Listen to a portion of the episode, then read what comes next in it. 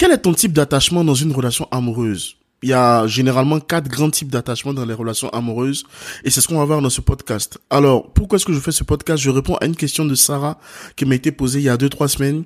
Elle m'a dit, William, je suis évitante en amour. Que faire? Comment faire pour gérer ça? Et je vais te partager un peu mon expérience aussi parce que moi j'ai découvert le type d'attachement que j'avais et justement l'impact que ça avait dans mes relations, c'était quelque chose de tellement catastrophique. Et on va voir dans ce podcast aujourd'hui les différents types d'attachement et quelles sont leurs conséquences sur nos relations amoureuses et éventuellement des outils et des ressources pour pouvoir s'en sortir. C'est parti. Healing and Love, le podcast qui vous aide à guérir de vos blessures intérieures et qui va également révolutionner votre système de pensée en vous préparant à vivre une vie de couple stable, épanouie et qualitative. Animé par le coach William Angora, ce podcast va vous impacter. Avec des histoires édifiantes, des outils pratiques, une dose de motivation et des intervenants de qualité. Dans le seul but de vous aider à vivre la vie que vous méritez, peu importe ce que vous avez vécu. À votre transformation et bonne écoute. Bonjour à toi qui écoutes ce podcast. J'espère que tu vas bien alors que tu m'écoutes dans les transports, à la maison, dans ton lit, que tu m'écoutes au travail. Enfin, j'espère que tu m'écoutes pas au travail. Il faut quand même travailler. Euh, j'espère que tu vas bien, que tout se passe très bien. Aujourd'hui, on va parler des différents types d'attachements dans les relations amoureuses. Et dans ce podcast, je vais répondre à une question de Sarah que Sarah m'a posée donc via mon outil qui s'appelle SpeakPipe l'outil via lequel tu peux me poser une question via une note vocale. Donc aujourd'hui, je réponds à la question de Sarah. Je te mets sa question juste après.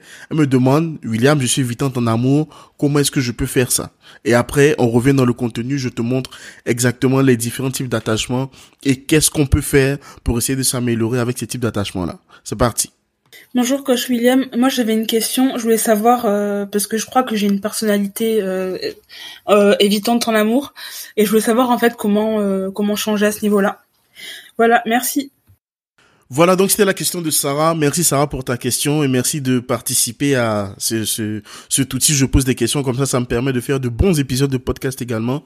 Donc si toi aussi tu veux me poser une question, toi qui m'écoutes en ce moment, il y a un lien dans la description de ce podcast qui s'appelle SpeakPipe ou alors juste avant tu verras pour poser une question à William. Donc une fois que tu cliques sur le lien, tu vas arriver sur une page sur laquelle tu peux directement enregistrer ta question. Donc avec ton téléphone, depuis ton ordinateur, depuis ta tablette, peu importe.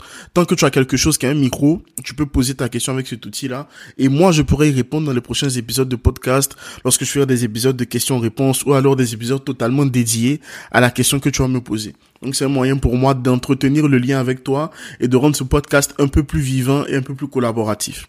Donc, il y a Sarah qui nous dit, William, je crois que je suis évitante en amour. Que faire dans ce cas-là?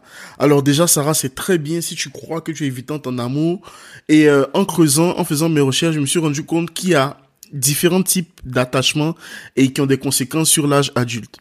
Et ces types d'attachements-là sont principalement issus depuis l'enfance. Donc l'enfance dans le vif du sujet, on va parler vraiment de ce qui se passe depuis l'enfance et quel est l'impact de ces types d'attachements-là à l'âge adulte. Le premier type d'attachement, c'est l'attachement sécure. Donc S-E-C-U RE. Donc sécure, sécurisant si tu préfères. Donc c'est un attachement qu'on a quand on a grandi dans un environnement suffisamment sécurisant pour nous dans l'enfance. Et il y a quatre éléments qui permettent de définir cet attachement-là. Donc premier élément c'est la force. Donc le parent ou les parents représentent une base de sécurité physique pour l'enfant. D'accord? Deuxième élément, c'est la sagesse. Donc le ou les parents peuvent accompagner l'enfant en lui posant des questions et en lui permettant d'avoir un regard différent à l'âge adulte et une vision du monde adaptée, réaliste et plutôt positive. Voilà. Donc ça c'est le rôle du parent en fait qui va conseiller son enfant, qui va l'encourager, qui va lui donner vraiment des outils pour pouvoir mieux appréhender le monde une fois arrivé à l'âge adulte. Ensuite on a la sécurité affective. Donc le parent représente un refuge, un havre de paix et de sécurité vers lequel l'enfant se tourne lorsqu'il est en détresse. Ça, c'est hyper important si beaucoup n'ont pas eu ça forcément dans l'enfance et ça va amener aux autres types d'attachements qu'on aura après. Et enfin, le soutien au développement. Donc, le parent permet la construction de l'individualité de l'enfant et permet de mettre ses capacités en exergue afin de, de pouvoir explorer le monde. Donc, il y a quatre éléments, la force, la sagesse, la sécurité affective et le soutien au développement. Donc, ça, c'est un attachement sécure. Alors, selon les scientifiques, les psychologues et tout, il y a plus de 60% des gens qui ont grandi dans cet attachement sécure-là. Alors, bien sûr, ça va varier en fonction des pays où tu vis, ça va varier en fonction des, des réalités que tu as. Si dans ton quartier, ben, qui a que des mères célibataires, c'est sûr que tu vas avoir l'impression que c'est plutôt 100% qu'un autre type d'attachement. Mais c'est pas forcément le cas. Personnellement, moi je me retrouve pas dans cet attachement sécure parce que moi j'ai grandi, mon père à l'âge de 12 ans, il est il n'était plus de ce monde et ma mère à l'âge de 18 ans, n'était plus de ce monde. Sauf que je n'ai pas vraiment grandi avec ma mère, j'ai plutôt grandi avec mon père. Par contre, moi mon père, je voyais quelqu'un qui m'apportait la sécurité physique, donc la force qui m'apportait la sécurité affective plus ou moins, parce que mon père, je considère qu'il était quelqu'un de sévère. Donc je me voyais pas forcément venir vers lui lorsque je faisais des bêtises et tout, etc. Ce que moi je fais aujourd'hui avec mes enfants, quand ils font une bêtise, c'est vrai que je suis pas content, mais je lui dis écoute, tu restes mon fils, je t'aime, etc. S'il y a un souci, ne t'en fais pas, tu viens me voir. Donc aujourd'hui, mon fils aîné qui a 4 ans au moment où je tourne cet épisode, il n'a pas de mal à venir me voir lorsqu'il fait des bêtises, lorsqu'il a des problèmes à l'école et tout, etc. Il sait que papa est là en fait. Quand c'est des choses où il faut la force et tout, etc., ben il sait que papa est là et il n'y a pas de souci par rapport à ça. Donc je fais tout pour apporter cet environnement sécur là pour mes enfants. Alors bien sûr, je suis quelqu'un de strict avec mes enfants parce que c'est hyper important dans la génération dans laquelle nous sommes, avec euh, tout ce qu'on voit sur Internet, comment est-ce que les enfants vont grandir demain, etc. D'avoir des règles, des normes pour les enfants. Mais je veille aussi à ce qu'ils puissent exprimer qui ils sont vraiment. Donc des fois, s'ils font des bêtises, tant que je sais que ça va pas les blesser les tuer, ben, je les laisse faire afin qu'ils puissent explorer. Ah, qu'ils puissent explorer, ça fait quoi? De monter sur le canapé, de tomber, de se faire mal, etc. Comme ça, eux même après, ils prendront des décisions un peu plus éclairées sur les choses qu'ils font. Voilà, moi mes enfants, je les laisse faire certaines choses, sauf quand c'est vraiment très dangereux, je les laisse pas du tout. Mais s'ils se tapent et tout, etc., ben ils vont voir ce que ça fait de se taper entre frères, ce que ça fait de prendre le, le, le jouet, le cadeau de l'autre et d'avoir des conséquences et tout. Donc, l'attachement sécure, c'est simplement un environnement où l'enfant est en capacité d'exprimer ses besoins de soutien et de proximité. Donc, comme son nom l'indique, c'est un environnement sécurisant. Alors Sarah, d'après ta question, je pense que tu n'as pas forcément grandi dans ce type d'environnement-là. Peut-être que tu as eu quelques éléments, donc la force, la sagesse, sécurité affective ou le soutien au développement, peut-être. Mais si tu considères que tu es évitante en amour, tu vas plutôt te retrouver dans le second attachement qu'on va voir tout à l'heure. Maintenant, ce que j'aimerais dire, c'est que tout dépend vraiment de l'environnement dans lequel tu as grandi.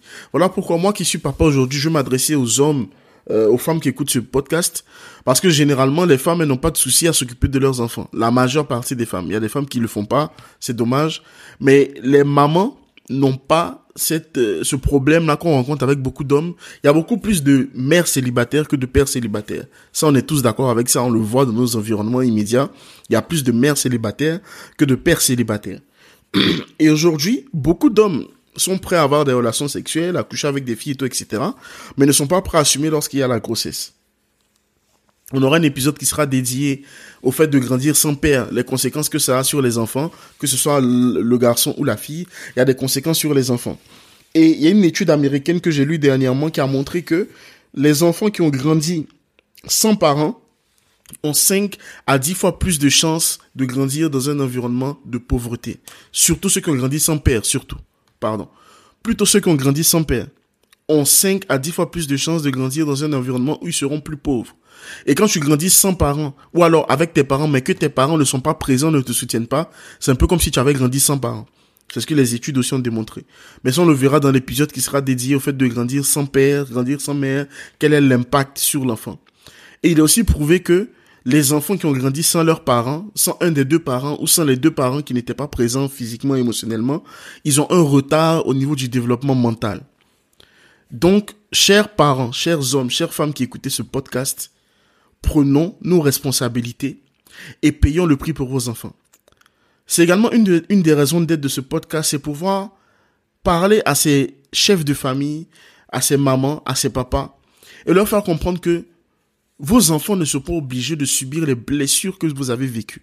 Ils ne sont pas obligés de subir les conséquences des blessures passées. D'où l'importance de guérir, de prendre la décision de guérir, pas demain, prendre la décision aujourd'hui, au moment où tu écoutes ce podcast-là, afin de donner un avenir meilleur à tes enfants. L'avenir meilleur ne se résume pas qu'à l'argent. Tu peux avoir laissé des millions à tes enfants, mais s'ils sont détruits émotionnellement à l'intérieur, ils ne vont rien faire de ces millions-là. Les millions ne soignent pas les blessures intérieures. Les millions ne guérissent pas les cratères qui sont laissés suite à des blessures intérieures. Il faut une présence physique, émotionnelle des parents afin de prendre en charge leurs enfants. Et ça, c'est hyper important pour moi. Je veux vraiment le marteler afin qu'on le comprenne. dans nos sociétés, dans nos communautés plutôt africaines, afro, on voit beaucoup de cas où les hommes couchent avec des femmes, ils ont des rapports sexuels, disons les choses telles qu'elles sont, et après, ils abandonnent ces femmes-là. Alors oui, tu ne l'aimais pas, mais quand tu avais des rapports avec elle, tu savais pas que tu l'aimais pas. Quand tu avais des rapports non protégés avec elle, tu savais pas que tu l'aimais pas. Maintenant, il y a la récolte du fruit de vos ébats, de votre amour, ben il faut assumer en fait. Moi, mon premier enfant, il est né hors mariage, ben j'ai assumé. Oui, j'allais épouser sa mère de toutes les façons. Il est arrivé, il est arrivé, mais j'ai assumé. Il y a trop de dégâts qui se font dans les vies de ces enfants-là. Et ça fait qu'à l'âge adulte, ils ont toutes sortes de vices. C'était même prouvé au niveau des recherches que les enfants qui grandissent dans une famille, à les deux parents, ont moins de chances de commettre des crimes, de commettre d'avoir des activités sexuelles à risque que les enfants qui ont grandi sans parents. Donc si tu grandis dans une famille où il y a tes parents qui sont présents, ben, il y a moins de risques que tu te mettes à faire des activités à risque que quelqu'un qui a grandi sans ses parents, où le papa n'était pas présent, où les parents n'étaient pas présents, n'étaient pas, ne le soutenaient pas en fait, n'étaient pas présents pour l'enfant. Donc l'absence d'un parent ou alors le fait que des parents ne jouent pas son rôle peut avoir de graves conséquences sur l'enfant. Et c'est l'enfant qui va se mettre à dealer avec ses blessures, à dealer avec ses insécurités jusqu'à l'âge adulte. Et si Dieu ne passe pas par là, s'il n'a pas un déclic, s'il n'a pas une lumière au bout du tunnel, ben il risque de sombrer dans des choses dans lesquelles il n'aurait pas dû sombrer si ses parents étaient présents. Donc, le rôle des parents est hyper primordial. C'est pas l'école, c'est pas la société qui doit éduquer nos enfants. Non. C'est nous, les parents. Et je parle en tant que parent. J'ai deux garçons. J'espère avoir une fille un jour, mais si j'ai pas, il n'y a pas de souci. Mais je veux leur donner le maximum afin qu'ils soient des hommes de valeur et des hommes d'exception. Il y en a marre qu'on tire tout le temps à balles réelles sur les hommes et souvent tu peux pas vraiment défendre les hommes parce que c'est vrai ce qui est dit. Le deuxième type d'attachement, c'est l'attachement évitant craintif. OK? Et c'est le type d'attachement où la personne va souvent se dire je ne peux compter que sur moi-même. Tu vois? C'est aussi un type d'attachement insécure, c'est que la personne va s'éloigner émotionnellement de lui-même et des autres pour se protéger. C'est ça le danger en fait. Et moi, je me suis beaucoup retrouvé dans ce type d'attachement parce que quand j'ai perdu mon père, j'ai perdu ma mère, je me suis dit, écoute, j'ai plus de parents. J'avais ma sœur, tu vois. J'avais ma sœur aînée, ma grande sœur Rachel Angora. Si tu écoutes ce, si tu écoutes ce podcast, je te dis vraiment que je t'aime et merci beaucoup pour tout ce que tu as fait, ce que tu continues de faire pour nous, pour moi, pour mon grand frère et tout. Ma sœur, elle est comme ma maman. Mais ma sœur n'est pas ma maman. C'est une réalité. Quelqu'un peut être comme tes parents, mais quelqu'un, la personne ne sera pas tes parents. Et souvent, en tant que jeune, en tant qu'adolescent et tout, etc., on a du mal à être compris dans, dans, dans, dans, dans le fait de ne pas avoir vu ses parents, dans le fait de ne pas avoir eu ses parents. Moi, par exemple, j'ai pas eu une famille où il y avait papa et maman qui étaient présents. Donc ce modèle-là, c'est moi qui suis en train de le faire avec mon épouse. Mon épouse, elle, ses deux parents étaient à la maison. Elle a grandi avec ses frères, ses parents, tous dans une maison. Donc elle a une stabilité émotionnelle à ce niveau-là que moi, je n'avais pas. Parce que je n'ai pas vu mes deux parents. J'ai perdu mon père très tôt. Ma mère, je l'ai pas vraiment connue. Elle est décédée également quand j'avais 18 ans. Donc, je me suis dit, écoute, on ne peut compter que sur soi-même. Donc, dans les relations amoureuses, même si j'aimais quelqu'un, j'étais très dur, très froid. Et on avait l'impression que je n'aimais pas, en fait. Alors qu'en réalité, c'était un type d'attachement craintif. Donc, je travaille encore sur ça parce que c'est quelque chose qui prend toute une vie. Et moi, ça fait quoi? Ça fait environ 5-6 ans que j'ai commencé à découvrir ces notions de blessure intérieure, tout ça, etc. Donc, si toi aussi, ça fait un moment que tu passes par ton processus de guérison, je veux juste t'encourager. Tu vois? Il y a des domaines où on y va beaucoup plus vite parce que c'est hyper important. Mais c'est quand j'ai commencé vraiment, quand j'ai rencontré mon épouse à l'époque, que j'ai commencé à comprendre que, ah, j'avais un problème avec l'amour, en fait. C'est vrai que j'ai pas eu ma maman. J'ai toujours eu une, une sorte de colère vis-à-vis de la gente féminine, donc au niveau des relations, que, que je, ne, je, cachais ça sous d'autres choses. C'est avec le temps que j'ai compris que c'était une colère vis-à-vis des femmes, parce que pour moi, j'avais l'impression que ma mère m'avait abandonné.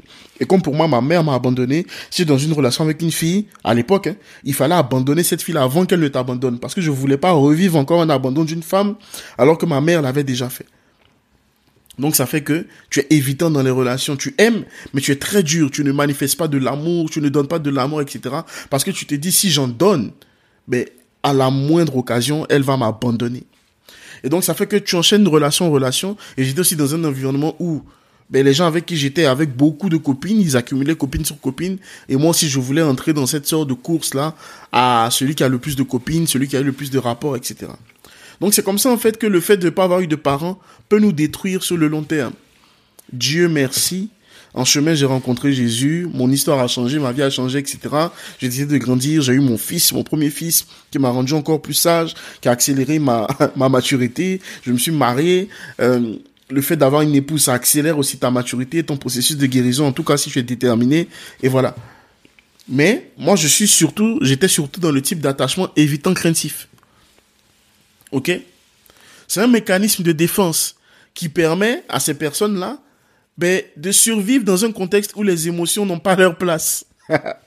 La majorité des évitants, Sarah, tu me diras si, si, si c'est ton cas, ont grandi avec des parents qui étaient peu présents physiquement, voire pas du tout.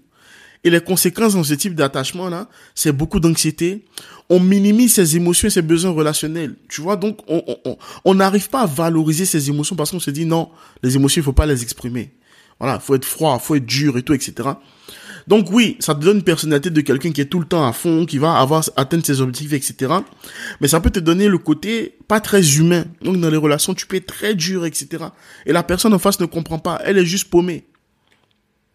Il y a comme une froideur de la distance. On est détaché de soi et détaché des autres. Encore une fois, on a l'impression que tu es froid. On a l'impression que tu n'aimes pas. Pourtant, à l'intérieur, tu sais que tu aimes cette personne avec qui tu es. Tu vois? Mais tu te dis, non, je peux pas donner plus. En fait, si je donne plus, on risque de m'abandonner. Ou alors, j'ai pas le droit d'exprimer mes émotions parce que j'ai jamais eu à les exprimer jusqu'aujourd'hui. C'est pas maintenant que je vais commencer à le faire. Et moi, ça a été beaucoup un problème avec mon épouse au début parce que je savais pas dire je t'aime, moi. Non, je me suis dit, écoute, pour moi, je t'aime, tu dois le voir au travers de mes actes. Moi, c'est comme ça que je faisais les choses.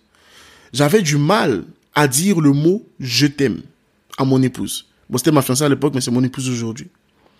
J'avais du mal à dire je t'aime. C'était compliqué de dire je t'aime. Mais avec le temps, aujourd'hui, j'offre même des fleurs en plus. Tu te rends compte? Tu vois, pour certains, c'est normal d'offrir les fleurs, mais pour moi, c'était pas normal. C'était trop. Offrir les fleurs, c'était trop. C'est là, je suis en train de trop m'ouvrir, là. Si je lui offre des fleurs, si je lui dis je t'aime, elle peut me larguer demain du jour au lendemain. Et ça devient même naturel de penser comme ça. Quand tu es dans ce type d'attachement-là. Alors, tu as une faible estime de soi. Moi, par exemple, le problème que j'avais, c'est que je voulais ressembler à Rick Ross. Ceux qui connaissent le rappeur Rick Ross, ils vont savoir de quoi je parle. Je faisais du rap avant. Donc, euh, j'aurai le temps, peut-être dans un épisode de podcast, je vous remettrai mes sons d'avant. Mais je faisais du rap. Je voulais ressembler à Rick Ross parce que pour moi, c'était comme un repère. Tu vois, on revient à cette notion de mon père a décédé quand j'avais 12 ans, ben je cherchais un nouveau repère. Vu que j'ai plus mon père, il faut que je trouve un nouveau repère. Et malheureusement, ce repère, là, c'était Rick. Alors, c'est pas une mauvaise personne, mais pour ce que je suis en train de devenir aujourd'hui, pour ce que je fais aujourd'hui, c'était pas une bonne influence pour moi à l'époque. Voilà. D'un point de vue business, c'est un très bon businessman, mais pour d'autres domaines de sa vie, c'était pas forcément un exemple pour moi. Et c'est pas un exemple que je voudrais pour mes enfants aujourd'hui, avec le recul. Ok? Les conséquences de l'attachement évitant craintif, c'est un manque d'assurance et un manque d'amour de soi. Oui, on ne s'aime pas, on veut plutôt ressembler aux autres. Tu vois, aujourd'hui par exemple, si j'achète un maillot de foot, je vais acheter un maillot de foot et mettre mon nom dessus. Ça peut te sembler être un détail, mais à l'époque, j'aurais mis le, nom de Mbappé parce que je supporte le PSG, j'aurais mis le nom de Messi. Mais je suis pas obligé d'être les autres, en fait. Je peux juste être moi-même. Tu vas te dire, oui, William, tu abuses, mais c'est ça, en fait. Quand tu as, quand tu avances dans ce processus de guérison, tu apprends à te valoriser, tu apprends à aimer qui tu es et à apprécier qui tu es. Parce que oui, tu as de la valeur. Tu es quelqu'un d'unique, tu es quelqu'un qui a de la valeur. Donc pourquoi est-ce que tout le monde a de la valeur et pas toi? Mais ça, tu l'apprends avec le temps. Dans ce type d'attachement-là, tu vas l'apprendre aussi. Donc les conséquences petit récapitulatif de l'attachement évitant craintif, c'est un attachement où les parents étaient très peu présents physiquement et surtout émotionnellement aussi. Voilà. Soit ils étaient peu présents, soit ils n'étaient pas là du tout. Donc oui, tu as des sous, tu as de l'argent, ok? Tes parents te, donnent tout, ce dont tu as besoin, mais ils sont pas là physiquement. Ils connaissent pas tes craintes, ils connaissent pas tes peurs. Ils viennent pas te soutenir au sport, au match de foot, aux sorties scolaires, etc. Ils sont pas là. Tout le temps dans le business, tout le temps en train de faire des trucs, etc. Ils sont pas présents pour toi. Ok? Et donc, tu développes un mécanisme de défense où tu prends de la distance vis-à-vis -vis de toi-même et vis-à-vis -vis des autres. Tu ne prends pas le temps d'exprimer tes besoins, tes sentiments, etc. Et ça te détruit à l'intérieur. Donc, conséquence, anxiété, tu minimises tes émotions et tes besoins relationnels. Tu as besoin d'être avec les gens, mais tu dis, ouais, je préfère être seul et toi, etc. Donc, tu as du mal à connecter avec d'autres personnes. Tu as une froideur, tu as une distance, donc tu es en, amour. Ok, tu es en amour, mais c'est pas ouf pour la personne en face. Surtout si la personne en face a grandi dans un environnement sécur, ben ça peut la blesser en fait. Ok? Donc Sarah, je sais pas si c'est ton cas, tu me répondras via par mail ou bien par Instagram ou Facebook, par commentaire euh, sur ce podcast-là. Mais c'est ça en fait le problème. Il faut prendre le temps, vraiment prendre le temps d'identifier quel type d'attachement on a et de guérir, de travailler sur la guérison après. Ok? Ensuite, le troisième, alors celui-là, c'est celui qu'on retrouve beaucoup chez ceux qui vivent dans la dépendance affective. D'accord? Ceux qui souffrent de dépendance affective, ils vont surtout se retrouver dans ce type d'attachement-là, l'attachement anxieux et fusionnel. Alors le mot fusionnel, il est bien, mais en amour, on voit que ça détruit beaucoup de gens. Que vous êtes fusionnel, même dans les choses qui font mal. Et là, c'est dangereux. Ok? Ce type d'attachement-là, c'est souvent la personne qui va dire « j'ai peur de te perdre, je ne veux pas te perdre, je ne peux pas vivre sans toi ». C'est des personnes qui vont même tendre de temps en temps vers un peu de manipulation. Ok? La personne qui a vécu un attachement anxieux a un grand besoin de, proximité pour être rassurée et réconfortée. C'est quelque chose qu'elle n'a pas eu dans l'enfance. Encore une fois, absence des parents ou les parents n'étaient pas présents. Ou alors des parents très durs. Très stricts, très durs, tout le temps, soit premier à l'école, et des bonnes notes, etc. Mais des parents qui n'ont jamais dit je t'aime à leur enfant. Des parents qui n'ont jamais valorisé les bonnes choses que l'enfant faisait. Donc ça fait que l'enfant grandissant, il a cette sorte de déficit là. Donc il va chercher ça dans les relations amicales, puis dans les relations amoureuses, et au fur et à mesure, ça va devenir une personne toxique. Parce que quelqu'un qui a tout le temps besoin d'attachement, d'être réconforté, d'être rassuré, à un moment donné, ça peut être épuisant pour les autres. Mais cette personne-là, elle a peur de perdre les autres. Elle veut s'accrocher aux autres. Parce qu'elle a l'impression que si, si les gens les abandonnent, ben, elle n'a plus de repères. Elle n'a plus de solution.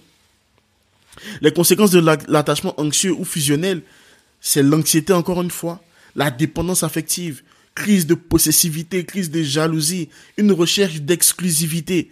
C'est-à-dire, tu es avec moi cette semaine et tu ne vois personne, tu ne parles à personne, tu n'as pas d'amis, tu n'as rien. C'est souvent ce genre de personnes-là qui vont devenir des pervers narcissiques, hommes ou femmes. Voilà ces traits sont encore plus présents, ces différents traits de caractère, l'anxiété, la dépendance affective, la jalousie, ils augmentent lorsque la personne vit une situation de stress. Quand la personne est stressée, les cris sont encore plus intenses. Ce sont des personnes qui vont beaucoup amplifier le négatif et minimiser le positif. La personne va te dire, tu n'es jamais avec moi. Pourtant, tu es avec cette personne. Mais lorsque toi, tu décides de sortir, de faire des activités, etc., la personne va te dire, tu n'es jamais présent, tu ne prends jamais soin de moi, tu ne m'aimes pas, tu ne me dis jamais que je t'aime, etc. Elles vont beaucoup employer ce mot-là, tu ne fais jamais. Tu es toujours absent, tu es toujours fâché, toujours ceci. en fait, c'est des paroles limite culpabilisantes. Donc la personne peut le faire de manière inconsciente, mais elle peut le faire aussi de manière consciente. Et toi, ça va créer en toi de la culpabilité et tu vas t'en vouloir parce que tu as l'impression de ne pas donner assez à cette personne. Sauf que toi qui toi, sauf que toi qui avec cette personne qui est anxieuse ou fusionnelle, tu souffres en fait parce que tu as l'impression que tout ce que tu fais ce n'est jamais assez. Tout ce que tu fais pour cette personne ce n'est jamais assez. Et ça c'est problématique. C'est très problématique. OK? La personne va te faire des reproches infondés. Voilà c'est des personnes hyper sensibles, très sensibles. Elles s'énervent très vite, elles sont très vite en colère et de manière très intense. et le cocktail Molotov, le cocktail explosif, c'est lorsque toi tu es tu as un attachement anxieux et en face tu as quelqu'un qui a un attachement fuyant. Il a un attachement fuyant ou évitant craintif. OK? Donc toi tu es anxieux, l'autre est évitant ou craintif, ben ça crée un cocktail Molotov. Parce que en face, il y aura tout le temps de, de, de, de la, de la, de l'appréhension, la personne qui ne sera pas présente, qui va fuir, qui va être froide, et toi tu vas demander encore plus, ça va créer des tensions, des colères, etc. Donc ça fait que si toi tu es avec quelqu'un qui, qui est du type évitant, dans ton cerveau il y aura des scénarios qui vont être bâtis c'est-à-dire des peurs infondées, tu vas tout le temps penser qu'il te trompe, penser qu'il ne t'aime pas, penser qu'il va te quitter, etc.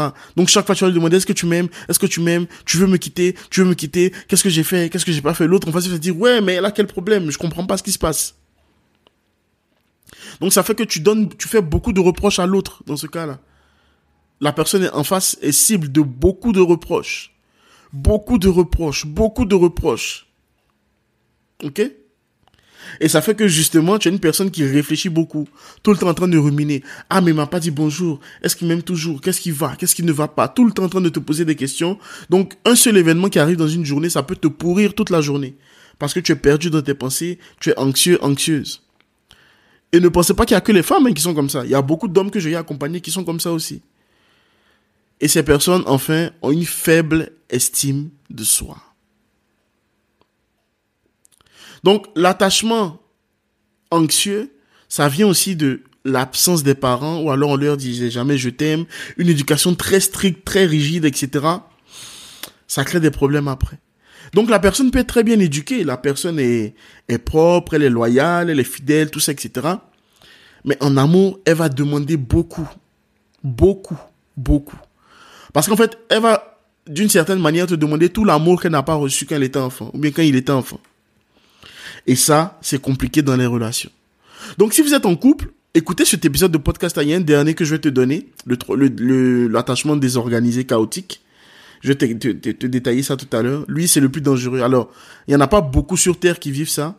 Le plus répandu, c'est l'attachement sécure. Heureusement, plus de la moitié des personnes sur Terre environ.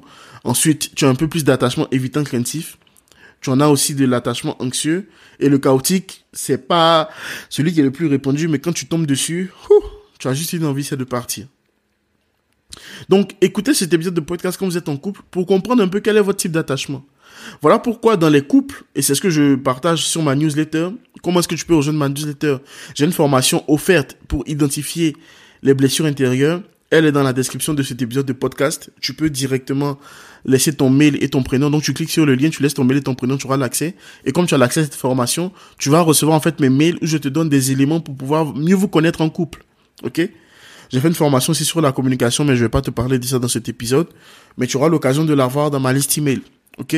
Lorsque je ferai une nouvelle promo, une nouvelle promotion, etc., tu seras présent dedans.